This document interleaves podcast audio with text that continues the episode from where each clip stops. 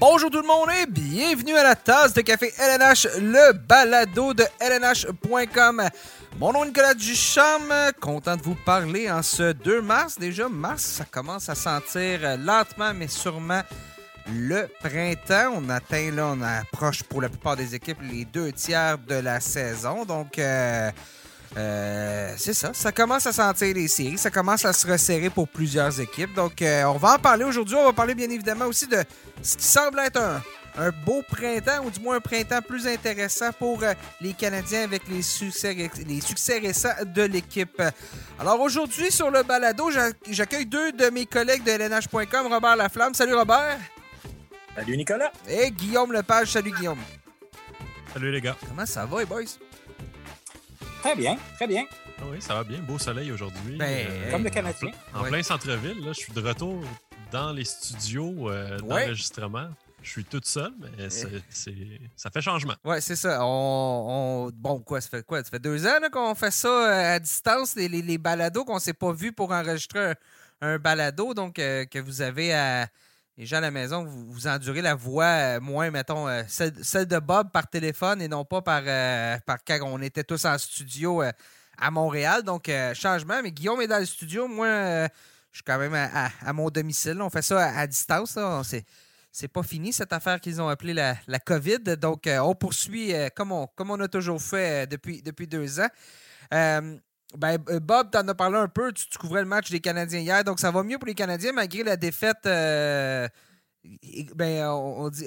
Euh, la défaite d'hier à 8-4 à Winnipeg qui a dû donner quelques, quelques bourgeons à Martin Saint-Louis, donner des boutons parce que, disons que c'est un match assez rocambolesque. On va en parler en deuxième partie. Euh, on va faire aussi tour de l'actualité, bien évidemment, ce qui s'est passé depuis quoi Depuis deux semaines, depuis notre dernier balado. Alors, euh, quelques sujets, ça va être euh, ça pour l'émission. Et finalement, on va terminer le balado avec euh, nos choix aux deux tiers de la saison pour la, course au trophée dans la Ligue nationale de hockey. Donc, le Hart, le Vizina et les autres, les autres trophées. Nos prédictions, chacun des trois membres ici de l'équipe de LNH.com. Avant de commencer, je vous dis, si vous nous écoutez sur euh, le site web de LNH.com, sur notre lecteur euh, sur le site web, ben, sachez qu'on est disponible sur euh, à peu près toutes les plateformes de diffusion qui peuvent exister à travers la planète. Apple, Google, Spotify, Deezer, Amazon Music, TuneIn, iHeartRadio. Nommez-les, on les... On est sur euh, à peu près tout. Faites une recherche. La tasse de café LNH, vous allez nous trouver. Euh, suivez-nous aussi. Suivez-nous, abonnez-vous. Comme ça, euh, ben, vous n'allez pas manquer de balado. Puis comme ça, euh, quand on, on- on a un épisode qui, est sort- qui sort, bon, ça sort pas mal toujours le mercredi. Mais certaines fois, on a, on a quelques exceptions. La, la semaine dernière, on se souvient, Guillaume, puis moi, on a enregistré un balado sur quoi? Sur trois jours, sur quatre jours, à trois, à Ah trois, à trois reprises avec, avec Théo Rochette parce qu'il y avait eu. Il y avait eu une certaine bombe qui était tombée euh, du côté des Canadiens euh, avec euh, bon, le, le, le- de Dominique Duchamp. Donc, parfois, il y a quelques journées que ça, le balado n'est pas la même date. Ça pourrait être même le cas la semaine prochaine. Dans deux semaines, ça va être notre spécial date limite des transactions. Donc, dans deux semaines, qui s'en vient. Logiquement, ça va être le mercredi, mais on verra bien. Donc, on va vous concocter un, un gros, gros épisode là, avec tout ce qui s'en vient, date limite des transactions, qui... on se demandait un peu, les, les, gars, si ça allait commencer un petit peu plus rapidement cette année avec euh, une course qui est relativement là, dans l'Est. Déjà, les, huit équipes qui, qui semblent en voie de participer aux séries éliminatoires, ça semble euh, relativement décidé. On se demandait si ça allait déjà être commencé. Euh, entre autres avec la transaction Tyler Toffoli avec les Flames, mais jusqu'à présent, le calme avant la tempête. hein. Oui, tout à fait. Mais euh, je pense que euh, il va, il va y avoir une, une petite tempête certainement, euh, quelques jours, peut-être. euh, à partir de la dernière semaine avant la date limite des transactions, il faut s'attendre à ce qu'il y ait du mouvement. Puis bon, ça culmine toujours. C'est peut-être. tu sais, On, on en fait euh, vraiment un grand plat. Il n'y a peut-être pas autant de transactions qu'on qu'il qu'il y en avait euh, il y a une vingtaine d'années ou une vingt- 25 ans, mais quand Ils même. sont il y a moins grosses, euh, peut-être aussi. Oui, moins. Mais Ouais. c'est quand même des mouvements très intéressants qui, qui- qu'il faut décoder et puis qui, euh, qui donnent euh, vraiment des, des euh, réponses pour euh, la fin de la saison et les ambitions que, que nourrissent les équipes en vue des séries éliminatoires. Alors, c'est toujours intéressant. Mm. Euh, ces, journées-là. Donc, on garde ça pour le prochain balado, mais on se lance dans celui de cette semaine avec ben, la, surprise, disons-le, l'effet Martin Saint-Louis. Je pense qu'on n'a pas le choix de. On galvaude un peu le terme, souvent l'effet ci, l'effet ça, mais l'effet Martin Saint-Louis, pas le choix d'en parler à Montréal parce que depuis son arrivée, séquence de cinq victoires de, suite, alors que les Canadiens avaient. Est-ce qu'on avait gagné deux matchs de suite cette année euh, avant l'arrivée de Saint-Louis? Je pense pas. Hein? Non, c'est ça. bon. Euh, donc, cinq, de suite. Euh, un Cole Caulfield qui est. je veux qui, bon, qui, a retrouvé ses repères. Qui, on a retrouvé le Cole Caulfield des dernières séries éliminatoires. Ça va bien. Bob, es-tu surpris de voir qu'un entraîneur recru de la sorte puisse avoir un effet aussi, euh, aussi bœuf sur son équipe? Oui, honnêtement, euh, je suis surpris. Il y a toujours un effet, là, euh, peu importe l'identité de l'entraîneur. on voit ça, on l'a vu à Vancouver avec Bruce Boudreau, qui est un vieux de la vieille, mais qui quand même a eu un effet positif, son arrivée sur le rendement des Canucks. Ça s'est dissipé par la suite, mais bon, euh, il y a toujours un effet, mais bon, euh, Martin Saint-Louis, euh, d'abord, sa, nomination, son engagement a étonné beaucoup de gens. Et puis, on se demandait, quelqu'un qui, entraînait des joueurs bantam cette saison, qu'est-ce qu'il vient faire dans la Ligue nationale et tout ça? Mais bon, on voit que il est surprenant. Il est surprenant dans son approche euh, qu'il communique quotidiennement aux journalistes et tout ça, dans sa façon d'opérer l'équipe et tout ça. C'est sûr que, il a quand même l'humilité d'admettre, comme ça a été le cas hier, que quand il y a beaucoup de pénalités ou que, que ça va vite des fois, puis que gérer les matchs, euh, tu n'as même pas un bagage de 10 matchs dans la Ligue nationale, ou même dans le hockey professionnel, mm-hmm. euh, ça peut être euh, très déroutant. Il a quand même l'humilité de le dire. Il a gagné, en tout cas, le, vite le respect des joueurs qui ont adhéré à, à, ces, méthodes, à ces concepts, comme il le dit. Alors, mais bon, je ne veux pas être prophète de malheur ni quoi que ce soit, mais il faut s'attendre à ce que cet effet-là se dissipe d'ici à la fin de la saison parce que les équipes là, qui vont être impliquées dans une lutte pour une participation en séries éliminatoires là, vont voir arriver les Canadiens et puis euh, la dernière chose qu'ils vont vouloir, euh, c'est de perdre les deux points de classement contre eux. Alors, on va les attendre vraiment de pied ferme, les équipes. Euh, hier, les Jets, ils jouent, ils sont en mode survie. Là. Ouais, ne peut pas... se permettre d'échapper deux points contre les Canadiens hier. ça sera de plus en plus difficile. Mais bon, on veut voir l'équipe fournir l'effort, euh, mettre l'épaule à la roue, travailler. Puis bon, on ne peut pas dire que cette équipe-là ne travaille pas depuis, euh, depuis quelques semaines. C'est rafraîchissant à voir parce que c'était devenu vraiment euh, pénible à regarder les matchs des Canadiens sans, sans lancer la pierre à Dominique Ducharme ou quoi que ce soit, cette équipe-là n'était plus intéressée à, jouer là, pour, euh, pour cet entraîneur-là. C'était visible. Oui, c'est ben, ça, visible. J'allais dire, visiblement, la ligne de communication entre Duchamp et le reste du vestiaire était, était brisée. C'est assez, assez évident parce qu'aussitôt qu'on on a changé le message, on a tout de suite vu un changement dans la façon, dans la façon de jouer de l'équipe. Mais il y, a, il, eu, il y a eu changement de message, mais moi, je me, je me demande aussi si l'effet n'est pas relié euh, au fait que Saint-Louis soit l'homme de la nouvelle direction qui arrive en poste mm-hmm. à ce moment-là. Puis là, on repart les compteurs à zéro pour vrai parce que c'était un joueur qui joue pour Dominique Ducharme, qui sait que bon, c'était l'homme de Marc Bergevin. Marc Bergevin n'est plus là, puis probablement qu'à la fin de la saison, c'est terminé pour, pour Ducharme.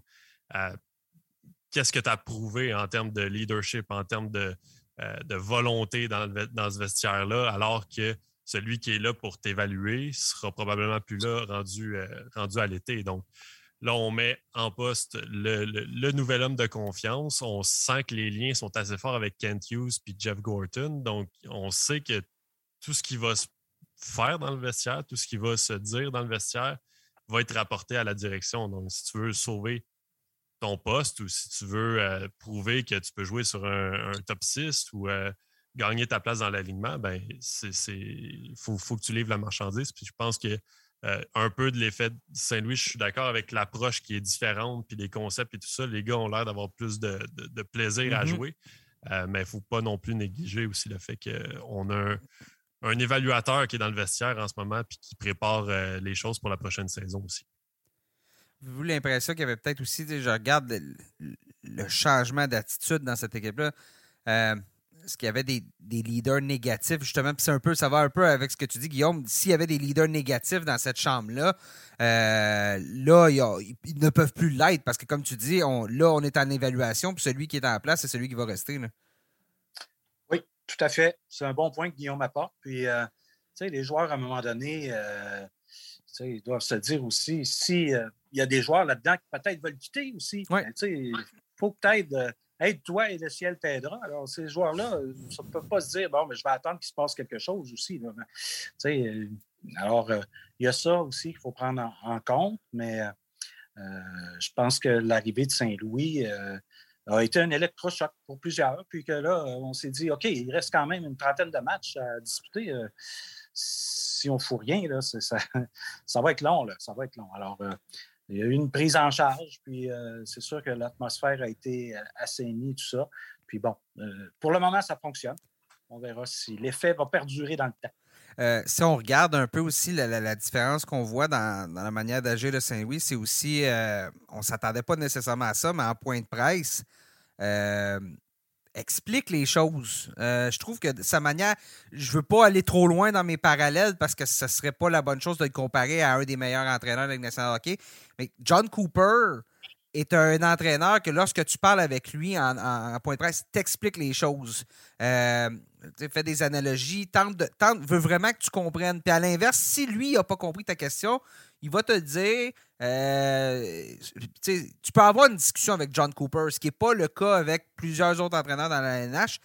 Ça me rend là, je trouve que Saint-Louis a des points intéressants euh, dans sa manière d'agir. Comme, écoute, c'est toi, Bob, qui, qui a couvert l'équipe, même Guillaume un peu.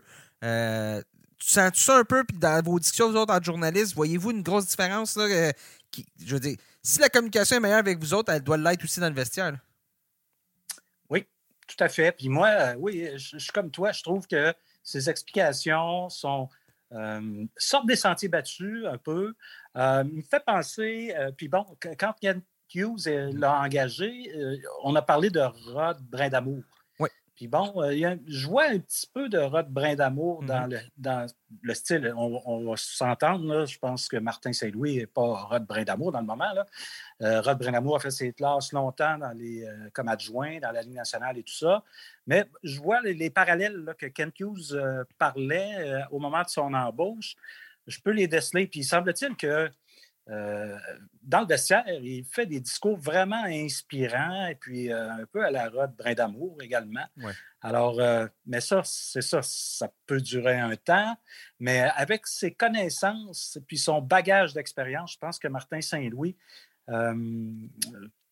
va apprendre, va, il, va faire des erreurs. C'est ça, c'est sûr qu'il va, faire, des, erreurs. Il est le premier à mm-hmm. l'admettre, puis à, à, les dire, puis à les communiquer, mais à dire moi, j'ai toujours dans ma vie trouvé des solutions comme joueur. Alors, comme entraîneur, je vais trouver des solutions également. Alors, c'est une bonne approche. Il communique beaucoup. Je pense qu'il va dire aux joueurs leurs vraies affaires. Puis, euh, il n'y aura pas de zone grise. Euh, parce que lui, c'est comme ça que quand il jouait, qu'il aimait que ce soit avec ses entraîneurs. Euh, moi, le, truc qui me, qui, bon, qui me titillait un peu, c'était de, sa capacité à accepter que des joueurs ne soient pas. Tu sais, des fois, les joueurs vedettes sont, sont derrière le banc. Wayne Gretzky était comme ça aussi. Puis ils peuvent voir des choses que leurs joueurs font sur la glace et dire ben voyons, il me semble que moi, c'est facile. Moi, je le mm-hmm. faisais facilement parce que ces joueurs-là, c'était des doués, des surdoués. Puis ils peuvent exiger peut-être de leurs joueurs qu'ils soient euh, aussi bons, aussi talentueux qu'ils l'étaient, eux. Comme... Mais je ne pense pas que ça, va être un problème dans son cas. Je pense qu'il est capable de bien. Euh, il comprend bien, euh, il a vécu toutes les situations, comme il disait quand, euh, au moment de son embauche. Euh, il a tout connu, lui, dans le hockey comme joueur. toutes les déceptions avant de connaître la gloire et tout ça. Alors, je pense qu'il est capable de bien jauger tout, ce que les joueurs vont faire pour lui sur la glace. J'aime bien, j'aime la comparaison que tu as amenée avec, avec Rod Brenamo. Mm-hmm, on l'a couvert un peu en série en 2019 quand les Hurricanes ont atteint la finale de l'Est. Moi, j'avais fait cette série-là qui s'était terminée en quatre matchs. Ben, j'ai couvert, couvert la série l'an dernier contre le Lightning aussi de mon côté. Mm-hmm. C'est pour ça que la, la, la, comparaison à Bob, moi aussi, je, suis de ton, je suis ton avis, Guillaume. Ben, c'est quelque chose qui se ressent, le, leadership puis le, la, capacité à motiver les, troupes. Là. Quand tu mm-hmm. es en, point de presse avec, avec Rod Brindamour, tu as l'impression un peu que ses réponses, c'est. C'est un peu un discours de, motivation par la bande. Tu, tu, tu, lis entre les lignes puis tu comprends le message qu'il veut passer dans son vestiaire et tout ça.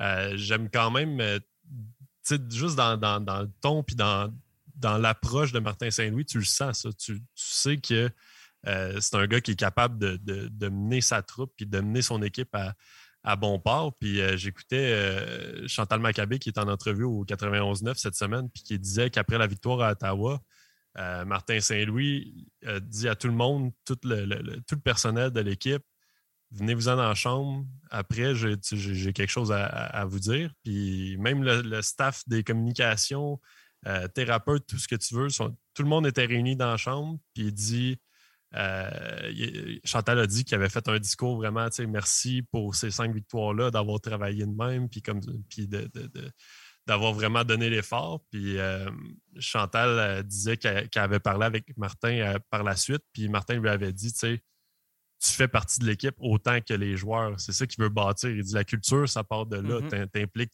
toute l'équipe parce que même le, personnel des communications qui s'occupe des entrevues et tout ça voyage avec l'équipe. Donc, ça fait partie de, cette équipe-là. Puis c'est ce qui va amener. C'est là qu'on change. C'est à partir de là qu'on change la culture. Fait de ce point de vue-là, moi, je vois les, ressemblances avec un gars comme Rod Brenamour qui, euh, par les vidéos qu'on voit de ses discours d'après-match et tout ça, ça a vraiment l'air d'être euh, un peu dans la, même veine. Oui, vraiment, c'est la même chose. On regarde un peu la culture des Hurricanes aussi, le, le, bunch of jerks, puis le le surge après les matchs, bon, c'est un groupe qui visiblement se tient. Je me souviens quand on était dans euh, au niveau de la, des bulles puis tout ça, les, les, euh, Hurricanes, mettons, allaient faire une activité là, euh, pendant, pendant la, bulle de COVID à Toronto. on jouait, mettons, au, frisbee, là, au Ultimate Frisbee. Là. Brendamo est sur le terrain avec les joueurs, puis il joue. faut dire que Brendamo s'est gardé en shape quand même pas pire, pas pire là. donc, tu sais, avait pas de problème à jouer. Certains diront que Brendamo pourrait sauter sur la glace. Mais Saint-Louis aussi était un gars pas mal en forme quand il jouait. on se souvient les, les jarrets, les jarrets après la, ça, les jambes de Martin Saint-Louis, probablement les, plus grosses. Euh, euh, euh, comment on dit, pound for pound à la boxe. donc, donc, mais c'est ça, on voit Brin d'Amour dans sa manière de réagir, puis effectivement, je vois la même chose du côté de Saint-Louis. À partir de là, c'est un apprentissage qui va se faire différemment parce que un est catapulté dans un des postes les plus prestigieux de la Ligue nationale, tandis que l'autre a eu le temps d'apprendre. Mais je pense que c'est là, que Kent Hughes euh, et Jeff Gorton vont devoir peut-être sortir le chéquier ou peu importe pour aller vraiment l'entourer. Puis là, je ne veux pas tasser personne derrière le banc, mais euh, si on peut trouver des adjoints euh, de qualité ou s'assurer que les adjoints qu'on a derrière le banc restent là. Parce que je veux dire, Luke Richardson, euh, veut, pas, sa réputation commence à, se mettre en place. Donc, c'est peut-être de trouver un moyen de garder Richardson assurément derrière le banc. On verra bien, on verra bien. Mais c'est bon signe jusqu'à présent. Euh, bon, on parle de Saint-Louis. On, a parlé de Cole Caulfield depuis l'arrivée de Saint-Louis. 4 buts, 5 passes, 9 points. Caulfield, un des meilleurs de la nationale de hockey. Ce, revirement-là, oui, on a fait les parallèles avec Saint-Louis. C'est un joueur de petite taille, tout ça, mais c'est pas parce qu'il y a soudainement un entraîneur derrière le banc qui, a, connu du succès en tant que petit joueur euh, va faire que toi, tu vas, tu vas exploser comme il l'a fait. Donc, je veux dire, qu'est-ce qui s'est passé avec Caulfield, euh, Bob? Ben, moi, je pense que, bon, oui, tu, le mentionnes, on parle beaucoup de l'effet Martin Saint-Louis dans le cas de Cofield, mais moi, je pense a plus que ça. Il faut se rappeler que Cofield a eu euh, la COVID avec Joël Armia en même temps là, euh, sur la route euh, au moment où le Canadien jouait à l'étranger. Et puis, il est retourné dans son patelin. Il s'est entraîné avec son ancienne équipe les Badgers, Wisconsin. Il a rencontré Tony Granato, il a renoué avec lui je pense que ça l'a euh, fait repartir euh, en neuf sa mm-hmm. saison. Je pense qu'on lui a dit fais-toi-en pas avec ça, ça arrive, euh, bon, continue de travailler, puis ça va finir par débloquer tout ça. Je pense que ce refresh-là, pour lui, a été très, très salutaire. Puis il l'a dit dès son retour que ça lui avait fait le plus grand bien, ce changement d'air-là dans une saison un peu toxique pour lui. Puis, euh, euh, je me rappelle d'avoir euh, écrit, ben, on verra, on verra assez rapidement si effectivement ça lui a fait du bien. de, retourner à la maison, manger un peu de, la nourriture de maman. dormir, dans, dormir, dans, le lit avec les posters de jeunesse sur le, sur, le, sur le mur.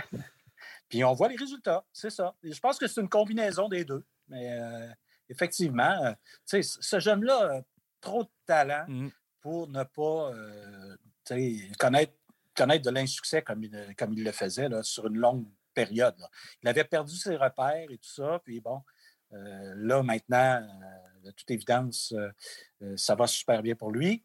Il faut qu'il apprenne de cette mauvaise séquence-là, ces, ces problèmes-là, euh, ces, difficultés-là, parce que, tu sais, en série d'an passé, ça, ça avait l'air quasiment trop facile pour Cole Caulfield.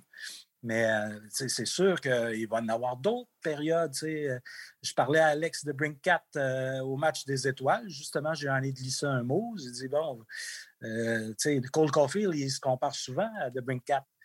Puis euh, Brinkat, il disait, ben, écoute, ça arrive, puis il faut, je le regardais jouer en série, il a accompli des, belles choses déjà. Il faut qu'il reste euh, concentré sur la tâche à accomplir, puis travailler, redoubler d'ardeur et tout ça. Ça va finir par, débloquer. Alors, ces marqueurs-là, c'est ça. Il faut, à un moment donné, tu deviens, tu atteins un niveau de constance qui fait que ces périodes léthargiques-là, ces mauvaises séquences-là, sont très réduites ou à tout le moins même éliminées. Alors, on verra, mais dans le cas de Cole Caulfield, le potentiel est là. C'est un espoir de premier plan pour les Canadiens qui, euh, c'est ça, il faut lui faire attention et puis euh, bien l'entourer, l'encadrer pour euh, qu'il se développe de, façon adéquate. Puis on a... quand on s'est parlé au, au, moment de la nomination de Martin Saint-Louis, puis qu'il avait amené justement son, son idée de concept versus système, puis il avait dit que les joueurs de talent, il fallait les laisser jouer, puis qu'ils soient plus libres un peu sur la patinoire, qu'ils arrêtent de penser, d'être dans leur tête. Je me souviens, dans le podcast, on, s'était dit ça va être quoi l'effet sur, sur Cole Caulfield, puis ce que, je pensais, c'était que justement, quand il est arrivé en série l'an dernier, il n'y avait rien à perdre dans le sens où euh, il n'a pas commencé les séries dans, la formation. On l'a inséré, puis on a dit, bon, on, cherche une étincelle, puis peut-être que ça va fonctionner. Donc, joue comme tu sais, jouer. Là, je pense pas qu'on l'a vraiment euh, encadré dans les systèmes, les X puis les O, puis là, il faut que tu sois là. il a joué comme il l'a toujours fait, puis ça a bien fonctionné. Là, peut-être qu'en en début d'année, euh, les défaites s'accumulent, tout ça, on essaie de régler les problèmes défensifs. On, on est trop conscient d'où on est sur la patinoire, puis là, ça, ça se met à tourner trop dans, la tête, puis peut-être qu'il est enfermé un peu là-dedans. c'est. C'est un mélange de tout. Là. La petite pause, ça, a été bénéfique. Puis là, il revient avec un nouvel entraîneur qui le laisse s'exprimer sur la patinoire, puis peut-être qu'il est, moins dans des carcans euh, défensifs, puis d'être conscient de, de, son jeu en tout temps. Donc, euh, je pense que de ce point de vue-là, ça a été aussi bénéfique euh, de l'arrivée de Martin Saint-Louis. Puis on l'a placé avec un Nick Suzuki qui, lui, mhm. justement, est très intelligent au niveau de son, positionnement sur la glace, sa lecture du jeu, par un Josh Anderson qui crée, qui crée de l'espace. On a trouvé une recette qui, pour l'instant, fonctionne à merveille pour permettre à Caulfield, comme tu dis, Guillaume, de se concentrer sur, sur son jeu, son jeu instinctif son jeu, d'arrêter de penser à où je dois aller sur la glace et juste aller à l'endroit où il sent qu'il doit aller. Donc, c'était, tu sais, veut pas, cette combinaison-là a, frappé un circuit. Martin Saint-Louis a frappé un circuit avec cette combinaison-là. Est-ce que, ça va durer? Est-ce que ça va durer? On, le souhaite tous, mm. mais je pense que quand on laisse un joueur de ce talent-là, comme Bob le disait, il y, a trop, il y a trop de talent pour que ça ne marche pas. Donc, si on laisse jouer puis s'exprimer sur la patinoire, euh, je veux dire, il va être capable d'en marquer des buts. Il a fait ça toute sa vie, puis c'est pas, pas sa, taille qui va l'arrêter rendu là. Non, il va connaître d'autres périodes difficiles, mais c'est ça. C'est de, de, comprendre euh, ce qu'il a fait pour s'en sortir la première fois, puis bon, la deuxième fois, puis de les réduire et d'en venir à ce qu'il soit limité au, au, minimum. Là. Alors, euh, tu sais, mais c'est ça. Dans le cas de Cofield, beaucoup de talent. Alors, euh, je pense que les partisans des Canadiens ont raison d'être euh, très enthousiastes pour l'avenir. L'arrivée de Louis aussi a eu un bon effet sur Jeff Petrie. bien évidemment, quand l'attaque fonctionne, Petrie devrait récolter des points, donc ça va mieux pour lui. L'équipe va mieux. Euh, là, c'est, ça se trouve être quoi la stratégie à adopter pour les Canadiens à la, date limite des transactions? Parce que oui, on y va d'une. C'est pas mal évident qu'on y va d'une reconstruction. Mais comme je dis toujours, une reconstruction où tu repars à zéro, c'est pas, à mon avis, la bonne solution. C'est-à-dire, Regardez les Rangers de New York, lorsqu'on a amorcé notre reconstruction, on n'a pas échangé tous nos joueurs. On a, gardé un Zibanejad, on a gardé un Kreider, on a gardé à l'époque un Butchnevich. Là, il est parti. Là, euh, une transaction que, bon, euh, on regrette bien évidemment. Mais on n'est pas reparti à zéro. On a gardé, c'était Trouba aussi qui est là. On a gardé certains piliers qu'on a entourés à ce moment-là de joueurs plus jeunes. Euh, là, on fait quoi avec Petrie? Parce que, je veux dire, euh, il, y a, trois semaines à peine, euh, c'était, je veux dire, son billet d'avion était acheté, peu importe l'endroit. Là, il restait juste l'endroit à écrire sur le billet, mais je veux dire, là, soudainement, ça reste le défenseur avec le plus de potentiel offensif chez les Canadiens. Ben, c'est vrai qu'il y a trois semaines, pas, uniquement Petrie, mais à peu près toute l'équipe ou le trois quarts d'équipe, on était prêt à, euh, s'en débarrasser. Puis bon, on perdait de vue un peu. Puis ça, cette semaine, la chronique de Philippe Boucher euh, en parle. J'ai parlé avec lui pour euh, l'écriture et tout ça. Et puis, c'est intéressant son point de vue. Puis c'est le point de vue que je partage également. Si Kent Hughes trouve des, des, des éléments que les Canadiens ont besoin ou qu'ils veulent, des espoirs, des choix de repêchage ou peu importe, c'est le retour. Est-ce qu'on échange Jeff Petrie? La question devrait être est-ce que le retour pour Jeff Petrie est là, est bon? Si la réponse est oui, alors on échange Jeff Petrie. Si le retour n'est pas bon, si on, les équipes, bon, parce qu'on sait que sa situation contractuelle, Jeff Petrie vient d'amorcer un nouveau contrat et tout ça, alors ça se peut qu'il ne soit pas à 34 ans très euh, facile à bouger. Ben, alors on le garde. Si lui euh, dit qu'il est heureux avec euh, Martin Saint-Louis et tout ça euh, comme entraîneur, puis que, bon, il peut lui donner encore quelques bonnes saisons et contribuer à cette relance-là des Canadiens. Alors, pourquoi pas? La même chose s'applique, le même raisonnement s'applique pour tous les joueurs. comme je disais, il y en a peut-être qui ont exigé de quitter. On aura la réponse au cours des prochaines semaines et tout ça. Mais le travail de Kent Hughes, c'est de soutirer le maximum euh, en retour pour justement accélérer cette transition-là ou cette reconstruction, appelez, ça comme vous voulez. Et puis, euh, à ce moment-là, euh, comme tu l'as mentionné, les Rangers ont pu opérer ça assez rapidement. Si on pose des bons gestes avant la date limite des transactions, qu'on arrive au repêchage puis qu'on fait de bons choix, et qu'à l'ouverture du marché des joueurs autonomes, ben, qu'il y a des joueurs qui regardent ça de loin et qui disent Hey, wow, à Montréal, OK, ça peut, ça peut être correct, finalement. je pense qu'on a perdu de vue avec tous les déboires de l'équipe qu'elle n'était pas si mauvaise que sa fiche l'indiquait. Puis bon, elle n'est peut-être pas aussi bonne qu'une équipe qui gagne cinq matchs en, six ou quelque chose comme ça, mais quand même, il y a un milieu à quelque part. Cette équipe-là peut se replacer euh, peut-être plus rapidement qu'on pense.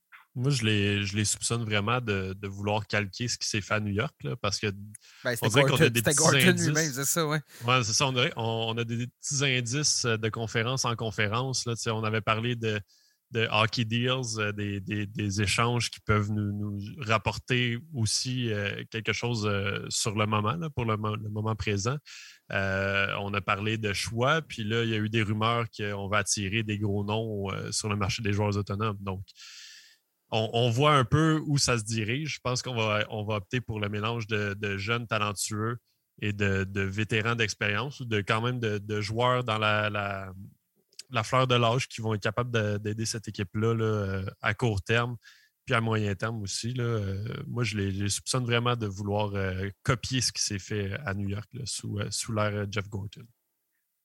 Bon, ben, on passe d'une reconstruction à, une autre reconstruction. C'est ce qui s'annonce du côté de Chicago.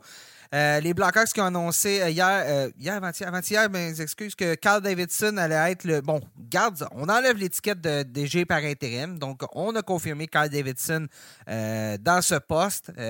bon, Mathieu Darche avait été considéré, a été, parmi les finalistes. Finalement, on a décidé de garder Davidson.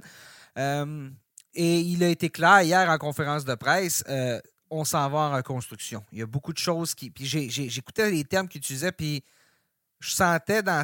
Il y avait, il y avait on, rompait avec le passé, on rompait un peu avec ce que ce que Stan Bowman bon, avait fait avant de, avant de perdre son poste. C'est-à-dire, on, s'est longtemps accroché à nos vétérans. Puis, bon, c'est une équipe qui a gagné la Coupe Stanley trois fois hein, durant la décennie 2000. Donc, à un moment donné, c'est 2010 plutôt. Euh, donc, euh, ça laisse des traces à long terme. Et là, je pense que je, je pense pas qu'on a atteint le fond du baril hein, du côté des Blackhawks. Euh, non, non, parce que là, si on procède à une restructuration, une, reconstruction, euh, il va y avoir d'autres bons éléments qui vont quitter. Tu sais, cette année, on l'a essayé. Moi, je trouvais les, gestes posés très nobles et puis très intéressants. L'arrivée de Seth Jones et puis Marc-André Fleury. Je me disais, cette équipe-là peut, peut repartir sur des bases solides et tout ça. Mais bon, ça n'a pas fonctionné. Je pense que, tu sais, quand parlais de faire une coupure avec le passé. C'est ça, ben, ça a rattrapé les Blackhawks en début mm-hmm. de saison avec tout ce qui s'est passé dans l'entourage d'équipe. Puis je pense que ça n'a clairement pas aidé, toutes ces distractions-là. Euh, dans ce sens-là, je suis un peu surpris qu'on fasse appel à quelqu'un qui était euh, à, l'interne. À l'interne, oui. Je me disais peut-être qu'on va vraiment euh, faire la coupure puis aller chercher quelqu'un de l'extérieur. Mais bon, c'est ça me semble être un jeune, euh, jeune tête d'hockey et puis euh, euh, qui sait exactement où il s'en va. Alors, ce sera intéressant, mais là, c'est ça. Il va y avoir beaucoup de changements au cours des, prochaines semaines. Et puis, est-ce que Patrick Kane et Jonathan Taze vont continuer de cohabiter au-delà de cette saison? Ce sera intéressant à voir. Davidson, pour en parler, euh, jamais joué au hockey euh, compétitif. A commencé sa carrière comme, euh, comme assistant au gérant de l'équipement du côté des Sudbury. Donc, bon, ça, c'était il, il, y a longtemps. Mais par la suite, bon, dans l'organisation des, des Blackhawks, en 2011-2012, a commencé. dans l'administration hockey, on dit manager of hockey administration, bon, et a grimpé les étapes un peu comme Jeff Gorton à Montréal. Ça me fait penser un peu au même type de profil. Ça faisait trois ans qu'il était euh, euh, adjoint au directeur général avant bon, de devenir euh, directeur général à partir du, 26 octobre.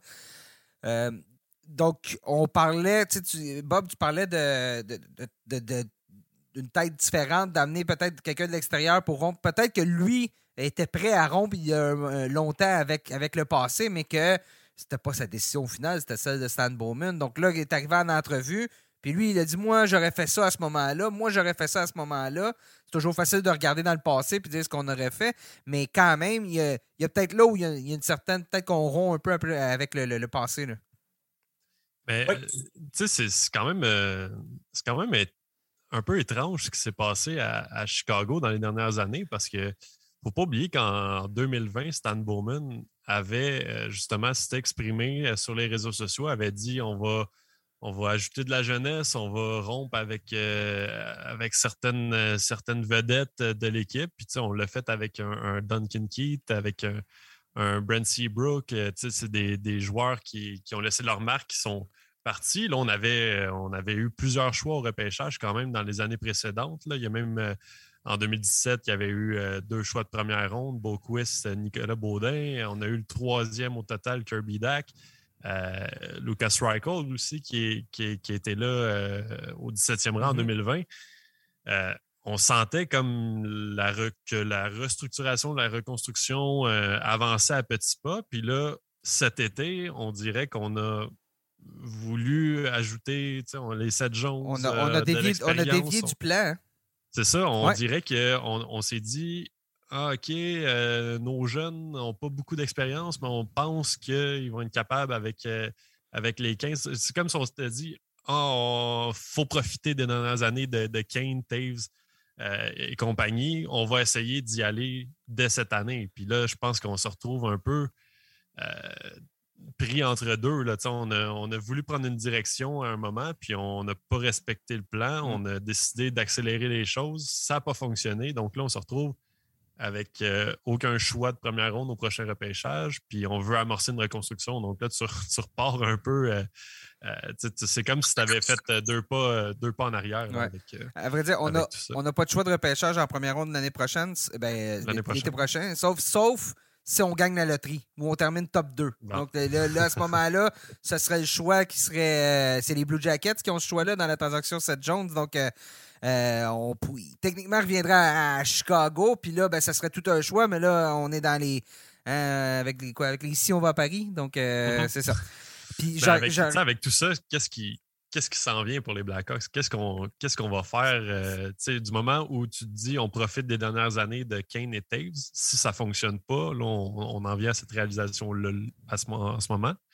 Euh, est-ce que ça signifie que, que les deux vont quitter à la date limite euh, au cours de, de l'entre-saison? Est-ce que tu est-ce que tu abandonnes ces joueurs-là euh, dès maintenant pour justement euh, vraiment entamer une, reconstruction ou, du moins une réinitialisation ou euh, peu importe le mot, mais ça va être, ça va être quand même intéressant parce que c'est une drôle de, drôle de position un peu dans, laquelle les Blackhawks se retrouvent. On est pris un peu entre l'arbre et l'écorce. Puis je veux dire, Jonathan Taze va être un joueur, si on veut l'échanger, qui va être difficile à échanger parce que c'est pas facile cette saison. On n'a pas joué l'année dernière. Donc, c'est quoi la valeur réelle de Jonathan Taze avec le contrat qu'il a? Ça va être difficile à bouger. Patrick Kane, peut-être un peu plus facile, mais quand même, ça reste que c'est un gros contrat à ajouter à une équipe. Donc, justement, à la date limite des transactions, euh, j'y crois pas vraiment. Ça va être très difficile de, bouger un joueur comme ça. Donc, ça va à l'été prochain. Je regarde leur défensive aussi. Tu sais, comme tu dis, là, on a payé gros prix pour Seth Jones. Puis Seth Jones, ben, un, au niveau des des stats avancées, puis tout ça, euh, l'année dernière, Jones avait connu une année très difficile selon les analystes qui vont plus loin, qui, vont, qui vont vraiment dans les, statistiques avancées. Il y en a qui vont débattre de tout ça, c'est quoi la valeur, tout ça. Bon, peu importe, mais je veux dire, je, regarde le reste de leur défensive, puis c'est majoritairement des défenseurs 5 et 6. Donc, euh, même l'ajout de Seth Jones n'a rien, rien changé là-dessus. Puis on a échangé notre meilleur espoir dans la, position en Adam Buckvis. Donc, euh, comme tu dis, euh, Guillaume, on, a, pris une, tournure qu'on s'attendait pas. Je pense que tu as très bien résumé ça dans le fond.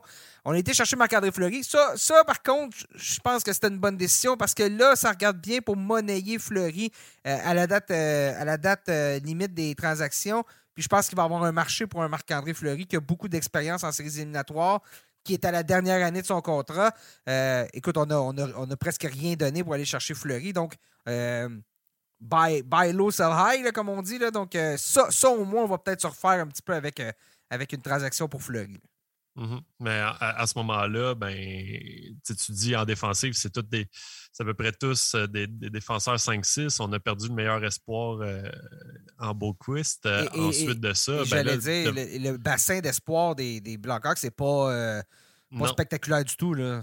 Non, puis c'est ça. Là, on a Kevin Lankinen qui, qui va être euh, le gardien si Marc-André Fleury euh, s'en va. Mais est-ce que Lankinen est ton, ton homme de confiance pour les prochaines années? C'est quand même un débat intéressant. Puis là, on a, oui, on a un Drew Comesso qui, mm-hmm. qui est très jeune, qui est dans, en développement, mais c'est un gardien de, de 19-20 ans. Donc, euh, ça va prendre encore plusieurs années. C'est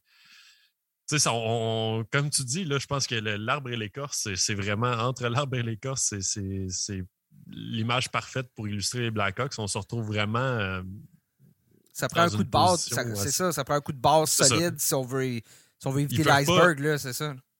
À l'inverse du Canadien, je pense pas qu'ils peuvent y aller avec un entre-deux, essayer d'entourer les jeunes et tout ça. Je pense mmh. que ça va prendre plus que ça. Il va falloir aller euh, un, peu plus euh, dans les bas-fonds du classement pour quelques années pour, euh, pour rebâtir ça au complet. C'est ce que j'allais dire. Les Canadiens sont en meilleure position que les Blackhawks en ce moment. Mmh ben, c'est toujours bien une équipe qui était à la finale de la Coupe cette année, l'année dernière, les Canadiens. Donc, je veux dire. Oui. oui mais sans Price et Weber, ça aussi, c'est. on, est... on, pourra, en parler dans un autre podcast. Oui, oui, mais ça semble ça fait cinq ans cette finale-là de la Coupe Stanley, il me semble que ça fait tellement longtemps. Là, on... tout à fait. Il y a un raz de marée qui a passé sous les ponts. Euh, on s'en va euh, du côté de Boston. Euh, je veux parler des Bruins un peu parce que je trouve ça ce qui est intéressant ce qui se passe avec les Bruins. On a finalement tourné la page sur, sur la carrière de Tuukka Rask, donc la retraite officielle pour, pour Tuukka Rask. On a ensuite une bonne. Je pense que c'est un, gardien qui n'a jamais été reconnu à son mérite du côté de Boston. Euh, et là, je regarde la fiche de l'équipe dernièrement. On avait une, série de cinq victoires consécutives avant de perdre hier un match serré du côté d'Anaheim. C'est jamais facile de jouer sur la côte ouest, donc c'est correct. Là. Et là, on ouvre rapidement la porte à Jeremy Swayman, qui, à mon avis, de toute façon, était le meilleur gardien de l'organisation depuis euh, le début de la saison. Swayman vient d'être nommé recrue du mois. Cinq victoires, une, euh, défaite, une défaite en prolongation. Deux blanchissages, une moyenne, des super statistiques, 960 de, pourcentage d'arrêt. Et là, je regarde le, classement présentement. Puis au niveau du classement, les, les Bruins sont euh, au quatrième rang. On le sait dans l'Est, euh, c'est assez, assez, euh, assez évident, pas mal, les, équipes qui vont faire les séries éliminatoires. Ce que je me demande, c'est est-ce que les Bruins, qui ont 68 points avec 54 matchs joués, peuvent aller chercher Toronto, Tampa Bay ou Floride dans l'Atlantique? Euh, Toronto qui ont 74 points en 53 matchs, donc une, différence de 6 points, un match en moins euh, de jouer pour, pour Toronto. La Floride a un point de plus, puis euh, Tampa Bay est à 76 points. Est-ce que les Bruins, avec ce qu'on a présentement, avec Swayman qui joue très bien, on est capable d'aller chercher un club comme Toronto? Ça va être difficile. Quoique Toronto, les Maple Leafs. c'est ça, hein, récemment? Ouais. Plus on approche des séries, des fois, mais euh, bon, euh, cette équipe-là, quand même, a beaucoup de talent. Puis euh, je pense qu'elle ne s'effondrera pas. Mais est-ce que les Bruins auront assez de ressources pour les rattraper? Ça s'annonce intéressant. C'est une bonne question. Mais moi, je ne crois pas. Mais c'est quand même intéressant parce qu'à à Toronto, en ce moment, on, on est en train de se demander, bon, est-ce qu'on donne plus de, de départ à, Peter Mrazek parce que Jack Campbell a quelques difficultés récemment. Puis là, à Boston, on a un gardien qui est en feu. Donc, euh, la, situation est, quand même très intéressante pour les Bruins, mais il y a quand même beaucoup de chemin à faire avec une équipe euh, comme Toronto qui a beaucoup de talent. Je veux dire, c'est les, les Maple Leafs ne sont pas inquiétés d'accorder trois ou quatre buts par match. Là. Je pense pas que c'est quelque chose qui, qui, leur fait peur, euh, du moins en saison. Austin Matthews va en marquer trois à lui seul, c'est pas problématique. on a vu ça à Détroit, en fait. ah, je comprends pas ce qui s'est passé dans ce match-là. Tu regardais le, sommaire après la deuxième période, ah, c'est correct, c'est fini, puis soudainement, il Détroit avait marqué quatre buts. C'était... Euh, c'est comme dans les années 80, là, euh, les, gardiens debout, puis euh, on dirait qu'il n'y a rien. J'ai rarement vu récemment. Debout. Non, mais les gardiens, tu regarde comment euh, les gardiens étaient dans les années 80, là, ça restait. Avant, avant Patrick Roy, c'est Patrick Roy qui a changé tout ça. Mais, et, François Allaire, devrais-je dire, là, mais en tout cas, mais c'est un peu aussi ce qui, ce qui est inquiétant. J'ai rarement vu une aussi mauvaise performance de gardien en tout, tout le monde ensemble, main dans la main, que, que dans le match de samedi. C'était. Mais bon, ça a donné. Mais, euh, mais encore, tu sais, je veux dire, les Maple Leafs s'en sont sortis. Ben oui, c'est ça. C'est pas quelque chose qui. Euh, en saison régulière, on, sait qu'en série, c'est ça peut être problématique, mais du moins en saison, je ne vois pas les, les, Bruins euh, remonter. Puis de toute façon, comme tu disais, le portrait des séries dans l'Est, c'est pas mal jouer, là, à moins que Columbus euh, fasse vraiment euh, une grosse poussée d'ici la fin de la saison. Ou, que l'arrivée de Jacob Vrana vienne tout changer à Détroit puis qu'on parte sur une lancée, mais dans les deux cas, j'y crois pas. J'y crois pas. Puis, Columbus on a 10 points là, dans les deux cas des, Bruins. C'est ça. Ou des Capitals, parce que les, Capitals, ça va vraiment moins bien là, récemment. Là. Mm-hmm on ne joue pas du, hockey euh, très convaincant. Nos gardiens, c'est une autre place où les gardiens, les Capitals, on parlait de Marc-André Fleury. Euh, je ne sais pas quelle équipe va mettre la main sur Marc-André Fleury, mais je pense que ça va sonner du côté de Chicago parce qu'il y a plusieurs équipes. Samsonov ne joue pas du bon hockey présentement. Euh, Vanecek, bon, à mon avis, est un gardien du dernier tiers de la, de la LNH ça va être de voir aussi si Fleury va aller à Washington, hein, parce que ça veut dire affronter les Pingouins. Euh, probablement en première ronde ou tout dépendant comment ça va se passer. Là. Donc, il y, a, plusieurs. Euh, plusieurs euh, c'est une réalité. C'est toujours bien son ancienne équipe. Il a été là longtemps. Puis, je regarde Columbus. Félicitations à Brad Larson. Entraîneur de première année. Là, sera peut-être pas dans nos choix pour le trophée Norris cette année, mais a donné tout un coup de barre à cette équipe-là. aussi. bon, avec John Tortorella, visiblement, c'était terminé. Là, on sait, John Tortorella, il y a un peu une, une date limite, euh, une date de péremption euh, où, son discours très demandant finit de, de fonctionner, arrête de fonctionner. Visiblement, on avait atteint ça l'année dernière du côté de Columbus. Patrick Laney qui, euh, on a libéré le trésor. Là, comme, sans, la longue, la longue blessure à Patrick Laney, mm. peut-être que les, les, Blue Jackets sont plus proches d'une place en série en ce moment. Ouais, non, on a. quel chanteur chantait ça, libérer le trésor Paul, Paul Piché?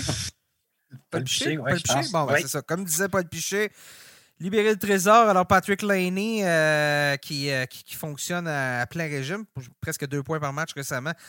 Donc, euh, mais, mais, mais, même à ça, je vois pas comment les huit premières équipes présentement dans l'Est vont pouvoir être euh, décrochées, qu'il y en a une qui décroche puis ça permet une remontée. Donc, ça sera à elles, à ces huit équipes-là, de faire leurs emplettes à la date limite des transactions. Je pense que ça va être plus calme du côté de ce qui reste dans, dans l'Est. Dans l'Ouest, par contre, la porte aux séries éliminatoires, c'est grand ouvert. Hein. C'est euh, euh, pour le quatrième as, présentement, là, on peut descendre même jusqu'aux Jets avec leur victoire d'hier. On est à, on est à 6 euh, points d'une place en série. C'est présentement les Oilers d'Edmonton qui occupent euh, cette dernière place, la, deuxième place de quatrième as, avec 63 points. Tu as Dallas, tu as Anaheim, tu as Vancouver qui sont dans la course. Donc là, on a une course vraiment. Nashville est devant avec un seul point d'avance. Euh, Vegas, 64 points. Soudainement, on pourrait tomber en, territoire un peu euh, plus risqué pour les Golden Knights. L'arrivée de Jack Eichel, ça n'a pas tout changé parce qu'on a toujours bien perdu Mark Stone. Le Wild a ralenti, quatre défaites de suite. Les Kings de Los Angeles qui jouent du bon hockey présentement. Euh, là, dans l'Ouest, là, là, ça va magasiner, puis pas à peu près, parce que euh, il y en a des prétendants à une place aux séries éliminatoires. Oui, tout à fait. Tu parlais de, Marc-André Fleury. Est-ce que, bon, Edmonton, ça pourrait les intéresser? Euh, on verra.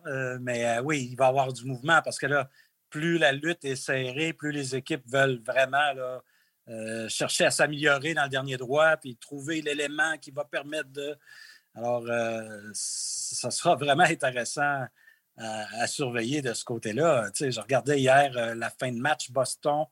Anaheim, euh, les Ducks sont allés chercher vraiment une grosse victoire là, en, toute fin de match avec le but de Zegras. Alors, ça va être une lutte à finir. les Oilers, ils ne sont pas sortis du bois. Puis bon, Dallas essaye fort.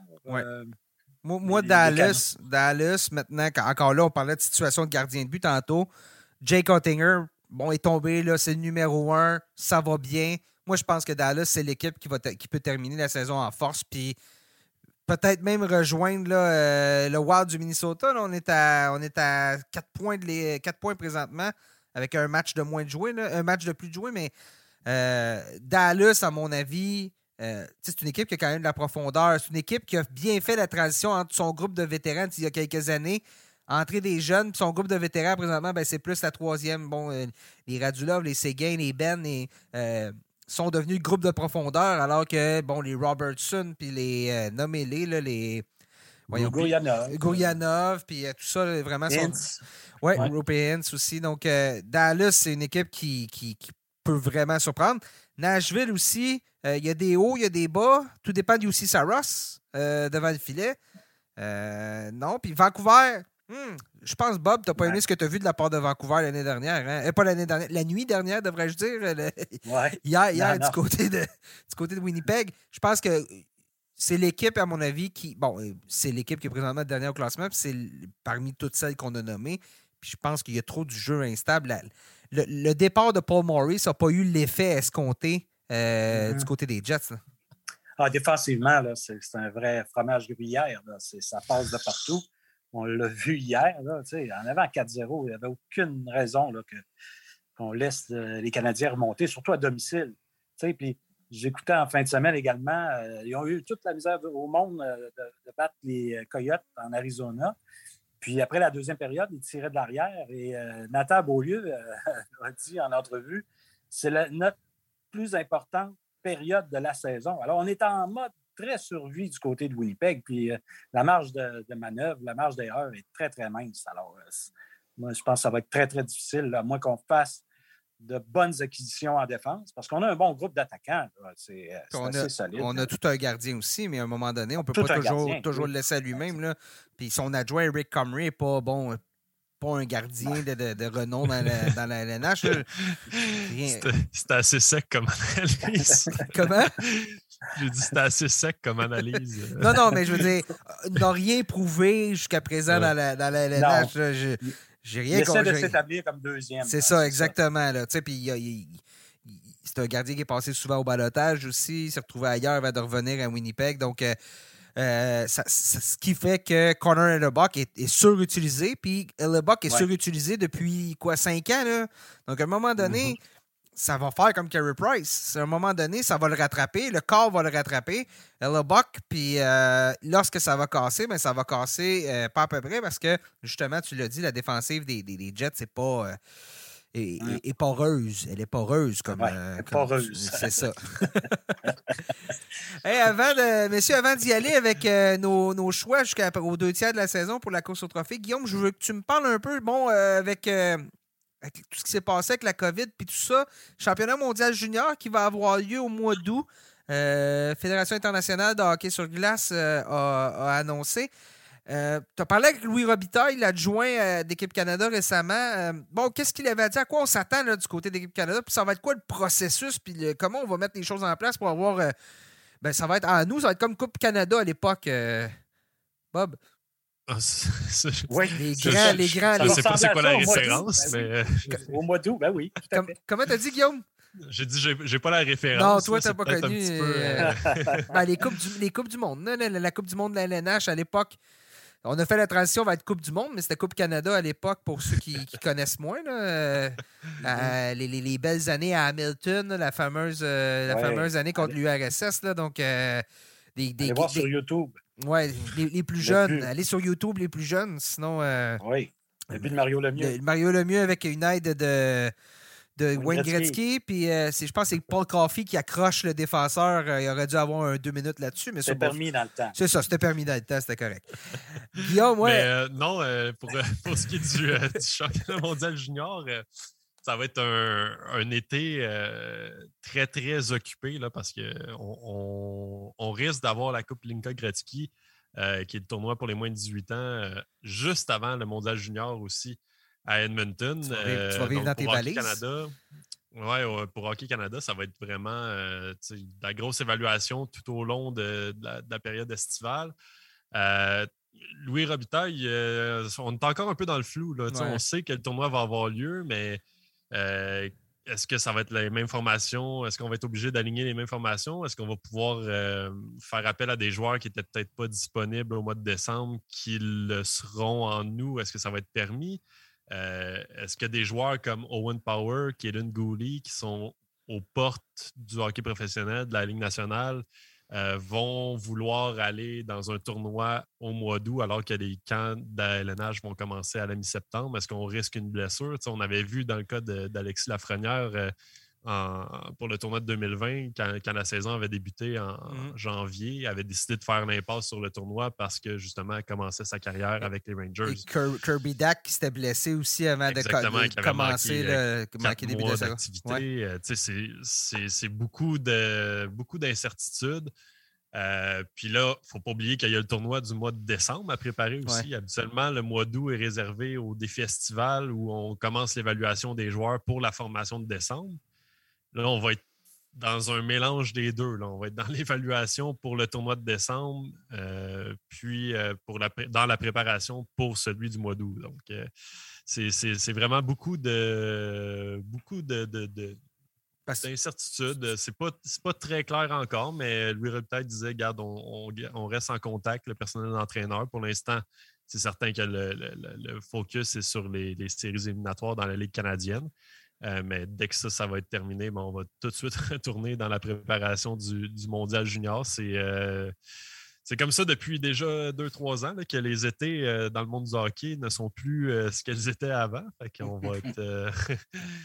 on va être encore très occupé cet été du côté des, des dirigeants de Hockey Canada et tout ça, mais on devrait en principe avoir un tournoi au mois d'août à Edmonton et à Red Deer comme euh, comme c'était prévu euh, en décembre dernier. Peut-être que les joueurs charriaient de la bière l'été pour se mettre en forme euh, ou livraient des chips yum yum pour ceux qui ont la référence. Mais ouais, et, à la limite, une équipe de la Ligue nationale de hockey qui a des joueurs de 19 ans qui sont avec euh, l'équipe depuis deux ans pourrait, pourrait permettre, si, si la, réglementation permet une, formation complètement nouvelle, pourrait envoyer un de ses joueurs au championnat mondial junior pour lui dire écoute, ce sera, ce sera ton cas d'entraînement, ta mise en forme, puis comme ça, on est certain qu'en septembre, tu vas être euh, déjà au sommet de ta forme. Là. Mm-hmm. Mais c'est une bonne question parce que c'est les joueurs qui avaient été sélectionnés en décembre voulaient vivre ce, rêve-là, puis ils avaient été sélectionnés, ils avaient fait leur preuve. On a dit, t'es assez bon pour faire cette équipe-là. Là, est-ce que rendu au mois d'août, tu vas dire, ah, mais il y en a un qui est meilleur que toi, mm. puis tu perds ta place, tu vis pas le tournoi? C'est des décisions, euh, je veux dire, euh, au final, tu, veux avoir la meilleure équipe sur la patinoire. Là. Je pense que les dirigeants de hockey pensent comme ça, mais euh, d'un point de vue plus euh, émotif, euh, personnel, ben c'est des décisions qui vont être assez difficiles de peut-être dire à, quelqu'un qui avait été sélectionné, qui pensait avoir l'occasion de, justement ramener l'or, lui dire que finalement, il va regarder ça, à la télévision au mois d'août parce qu'il y a des joueurs qui sont désormais disponibles et qui sont meilleurs que lui. Fait que c'est. J'ai hâte de voir comment on va gérer ça. C'est la première fois que les, équipes ont à faire face à, ça. ça va et on espère que c'est la dernière. Oui, absolument. On va se le dire. Là. Donc, euh, non. Non, c'est vraiment à suivre parce qu'en ce moment, on n'a pas établi les règles vraiment clairement, puis on ne sait pas qui va, être, qui va être admissible et tout ça. Donc, euh, c'est à suivre. Ça va être à suivre dans les prochains mois. Oui, exactement. messieurs, on arrive au dernier segment de ce balado. Alors, euh, nos prédictions, deux tiers de la saison pour la course au trophée. On va y aller avec les, les prix habituels, donc cinq catégories. Et euh, donc, nos prédictions, un choix par personne. On va pas commencer à aller euh, nommer euh, bon, notre cinquième choix, puis notre quatrième, puis notre préféré, puis tout ça. On va y aller avec le prix le plus prestigieux, je pense, de tous, c'est-à-dire le trophée Art. Bob, ton choix pour le trophée remis au joueur par, pas par excellence, mais le joueur le plus utile à son équipe, ce qui est différent. Hein. Quand même, je le répète à la maison, techniquement, c'est pas la même chose. Donc, c'est le joueur qui est le plus utile à son équipe. moi, je vais avec Huberdo Québécois, euh, en Floride. Mais il faut que les Panthers euh, continuent de connaître du succès. Trois défaites de suite, ça me fait peur un peu, mais moi, Jonathan connaît toute une saison. Euh, puis bon, j'ai eu l'occasion de jaser avec lui au match des étoiles en personne. C'était vraiment agréable. Puis dans de bonnes dispositions. Il me disait que les Panthers ont beaucoup de leadership avec Thornton et puis Hornquist et tout ça. Alors, je pense que, tu sais, Philippe Boucher l'écrivait cette semaine dans sa chronique, les Panthers doivent y aller all-in cette année. Moi, mhm. je vois Jonathan être euh, mériter ce titre-là à la fin de la saison. Euh, moi, je voulais, je voulais être chauvin aussi, puis aller avec Huberdo, mais je vais, je vais te copier, Bob. Je pense qu'on n'a on, pas trop le choix cette année. Euh, tu regardes ces statistiques, 75 points en 53 matchs. Euh, celui qui est derrière lui chez les Panthers, c'est Sam Reinhardt qui en a 50. C'est 25 points de différence. Donc, si tu parles des succès des Panthers, puis du fait qu'ils sont dans la course, puis qu'on les, les, les, pressant comme, euh, comme peut-être une équipe qui peut se rendre très, très loin ou qui peut aspirer à la Coupe Stanley cette année, euh, c'est à cause de Jonathan Huberdeau. Puis tu regardes les autres candidats, c'est certain qu'un McDavid va revenir dans la discussion, qu'un Dreisaitl va devenir revenir dans la, discussion, mais les Oilers ne connaissent, euh, connaissent encore une saison difficile. C'est bien beau les succès. Ben, on se débrouille, là, mais c'est beau les succès individuels, mais les succès de l'équipe, je pense que ça parle pour beaucoup. Donc, Huberdeau euh, mène, la charge mm-hmm. là-bas en Floride, puis il faut faut finalement qu'il ait la reconnaissance euh, qu'il mérite parce que c'est un joueur qui passe sous le radar depuis plusieurs saisons. C'est un joueur qui a déjà amassé euh, plus de 90 points dans une saison, puis on en parle, on en parle presque pas parce qu'il joue en, Floride puis que l'équipe connaissait des difficultés. Donc là, cette année, ça fonctionne en Floride, puis Huberdo euh, joue, joue, un grand rôle dans, cette transformation. J'y ai été aussi avec Huberdo, donc c'est unanime, messieurs, pour tout ce que vous avez dit, et aussi parce qu'Alexander Barkov a manqué 13 matchs.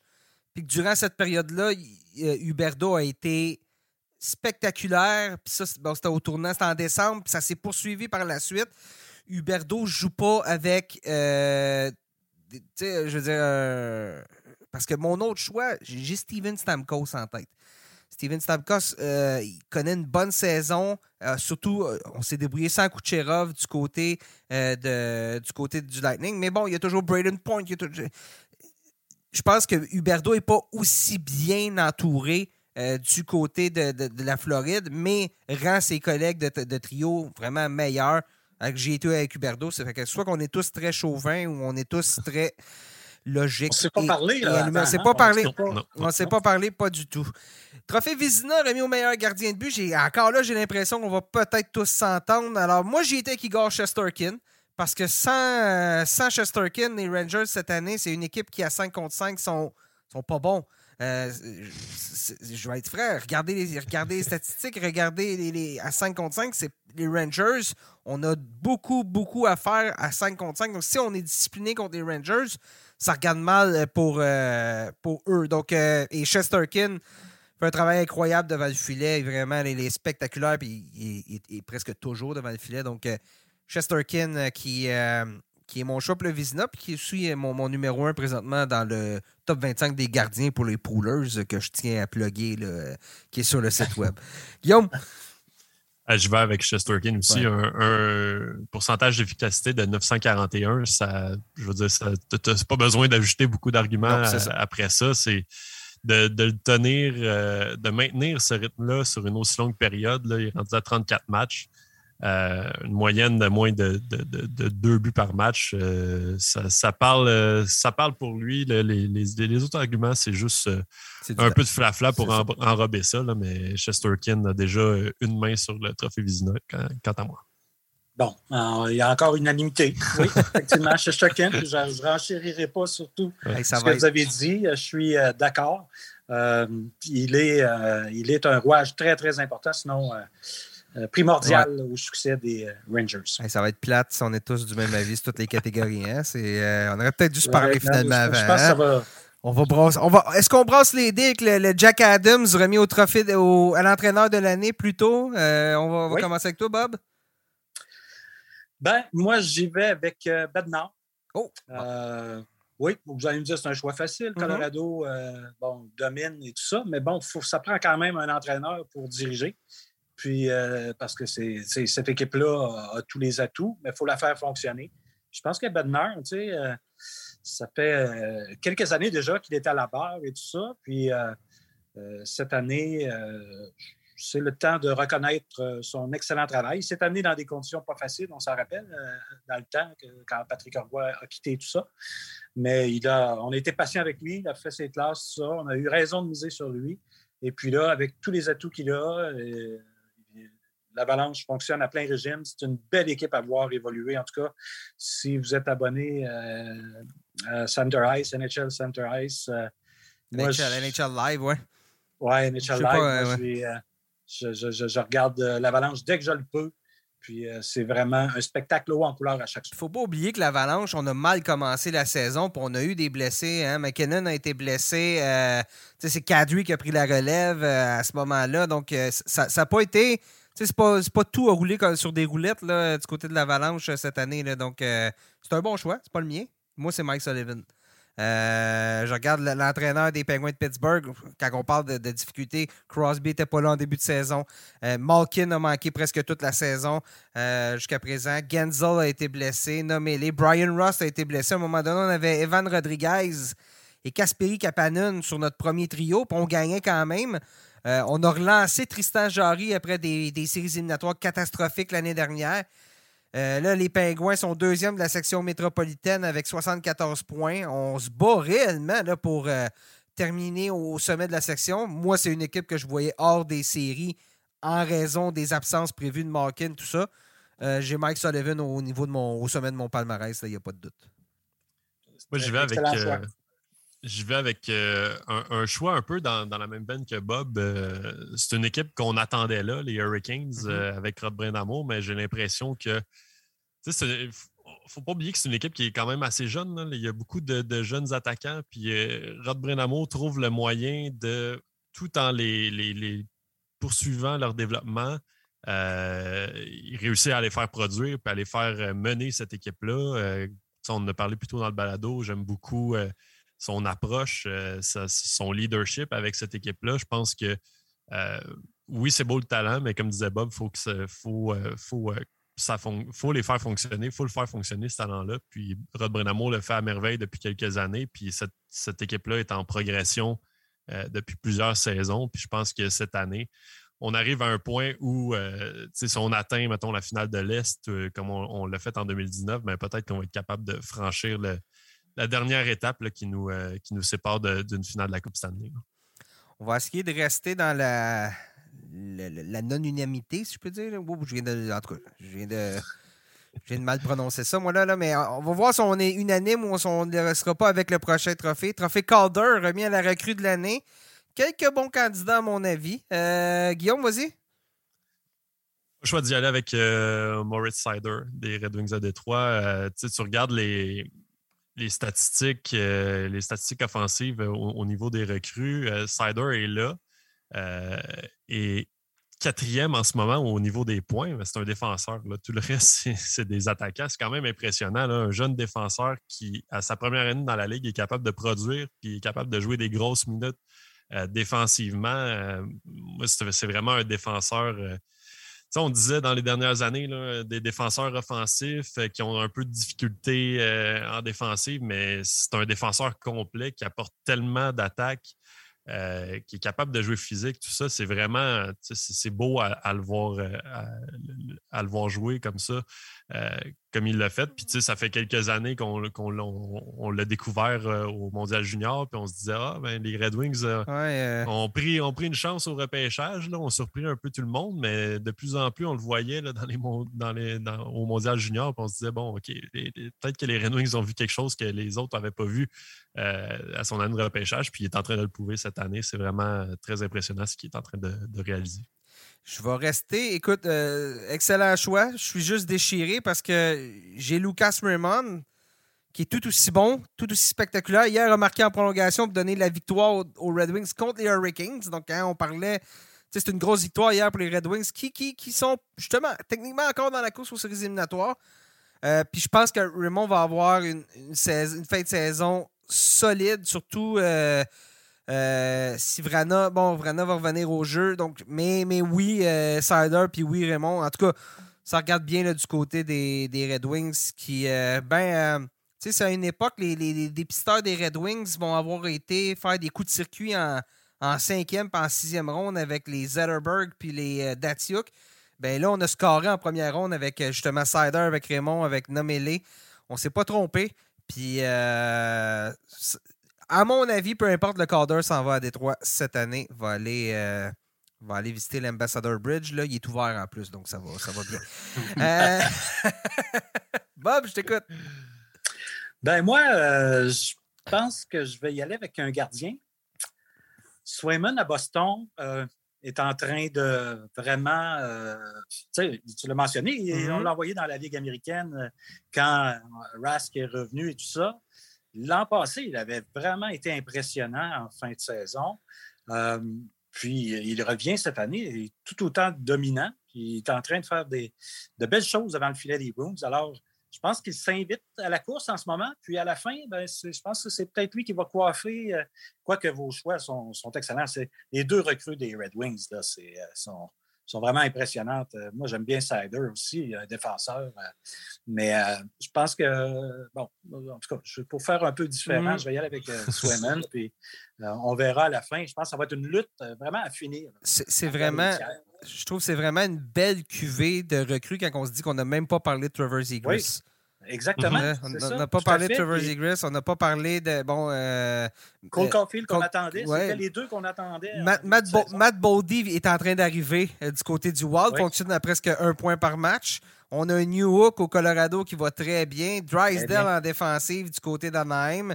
Puis on a, il est plus vieux, là, mais Tanner Jennott du côté de, du côté de, Nashville, euh, ça va très bien. Anton Lundell qui joue très bien aussi du côté. Dawson Mercer euh, à New Jersey qu'on attendait comme un centre plus défensif, mais qui dès sa première saison a un impact euh, à l'attaque. Donc c'est vraiment, vraiment intéressant à suivre. Non, vraiment, c'est une belle année et une belle cuvée de, de recrues. Je pense que on va, euh, on va en parler pendant plusieurs années de cette, euh, cette euh, saison 2021-2022 au niveau des joueurs qui, faisaient leur entrée. Finalement, là, on va peut-être être plus unanime. Trophée Norris, défenseur de l'année. Dans la NH, est-ce qu'on dit tous en même temps ou. Kel McCarr. Kel McCarr, bon. C'est ah, vraiment, là, c'est un joueur là, qui est magnifique à regarder, à avoir joué tout ça. Puis, je dirais pas qu'il est dans une classe à part parce qu'il y a d'excellents défenseurs. Victor Edmond, c'est Monsieur euh, Constance par excellence. Euh, Romani aussi. Mais bon, euh, je pense Adam Fox. Adam Fox. Adam Fox, ben oui, c'est ça. la liste. Avec Blad, ce qu'il fait chez les Panthers, à un moment donné, il faut en choisir un. Et, moi, ce qui me fascine, c'est que ça prend tout un défenseur pour faire qu'on on oublie complètement Devin Taze, qui connaît ben une spectaculaire saison chez l'Avalanche. Puis il est dans l'ombre, euh, il n'est pas dans les discussions, il est pas. Puis pourtant, je veux dire, la saison de Taze, elle est spectaculaire. Ben oui. Mais Cal McCarr est incroyable. Avec la rondelle, Cal McCarr, tu disais tantôt, là, euh, euh, Bob, que pas manquer un match d'avalanche, toujours essayer de, en bon français, de pogner les matchs d'avalanche. Ben oui, parce que Cal McCarr en défensive rend tellement tout le monde plus dangereux autour de lui parce qu'il peut trouver n'importe qui dans n'importe quelle ligne de passe. Donc, c'est incroyable. Donc, pas de débat là-dessus. Euh, et deux derniers trophées, ben là, ça, va se régler euh, selon les, fins de saison de chaque joueur. Donc, euh, le trophée Maurice Richard, qui sera remis au meilleur buteur de la LNH cette année. Guillaume? Je vais avec Austin Matthews, qui est, euh, sur une, belle lancée. Euh, comme tu le disais tantôt, plus tôt dans le podcast, euh, si, les, si les Maple Leafs accordent 4 buts, ben Matthews va en marquer au moins 3. Fait que ça va être correct. non, à 37 buts en ce moment, il est, au sommet à égalité avec Léon Dreisaitl. moi, je pense que Matthews, avec justement la, la petite course aux séries, essayer d'aller gagner des rangs puis de ne pas se faire attraper par les Blues, je pense que euh, il pourrait, euh, pourrait, à mon avis, là, franchir le cap des 50 buts euh, assez, assez facilement cette année. Oui, je suis d'accord avec Guillaume. Matthews est mon choix également. Moi aussi, c'est mon choix. Ah, vas-y, vas-y, Bob, vas-y. Ben, moi, Ovechkin, on, veut on veut voir Ovechkin marquer des buts et tout ça. mais Matthews, Ovechkin, ça va super bien, 32 buts. Là. Mais Matthews est vraiment. si on parle de marque de purs marqueurs dans la Ligue nationale. En ce moment, je pense que Matthews est vraiment une coche par-dessus, euh, au-dessus de tout le monde. Alors, tu sais, Dreisaitl, excellent, mais euh, il va finir également avec une cinquantaine de buts, possiblement. Euh, mais Matthews va, le coiffer, va coiffer tout le monde à la fin. Oui, puis mon, le pourquoi je pense que Matthews va, coiffer tout le monde à la fin, c'est que Matthews, n'oubliez pas, n'a pas eu de cas d'entraînement cette année. A commencé ben la saison euh, au quatrième, troisième match de l'année. Euh, ou un quatrième, cinquième match de l'année, excusez. Euh, parce qu'il a été opéré au poignet. Donc, c'est un joueur qui a commencé lentement. C'était long aussi avant de trouver qui allait jouer à gauche sur ce trio-là avec Mitch Marner. Là, on a trouvé Michael Bunting. On n'en a pas parlé pour les recrues de l'année, mais Michael Bunting, deuxième au, deuxième rang des marqueurs chez les recrues cette année.